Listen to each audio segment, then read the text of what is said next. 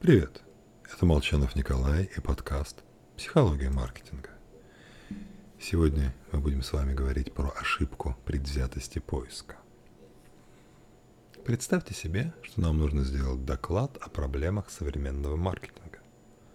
Задача понятна, открываем Google, вбиваем проблемы маркетинга и погнали. Так вот, вероятность того, что основная идея нашего доклада окажется у современного маркетинга, проблем нет, стремится к нулю. Потому что это хитрая когнитивная ошибка от предвзятости поиска. Как правило, мы начинаем искать новую информацию с вопроса, не отдавая себе отчета, что будущий ответ будет прямо зависеть от формулировки этого самого вопроса.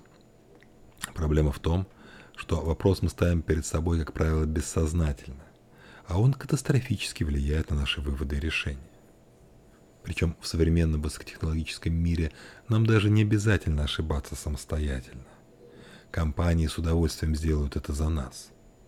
Поэтому Google получает и платит штрафы именно за предвзятость поиска, за право показывать нам в органической выдаче повыше то, что выгодно IT-гиганту.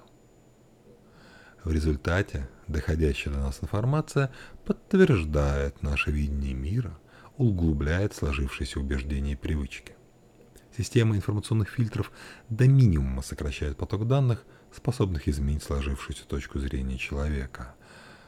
Ну и напомню, что предвзятость поиска – это всего лишь первый из трех этапов мощнейшей ошибки предвзятости подтверждения. С вами был Николай Молчанов и подкаст – психологии маркетинга.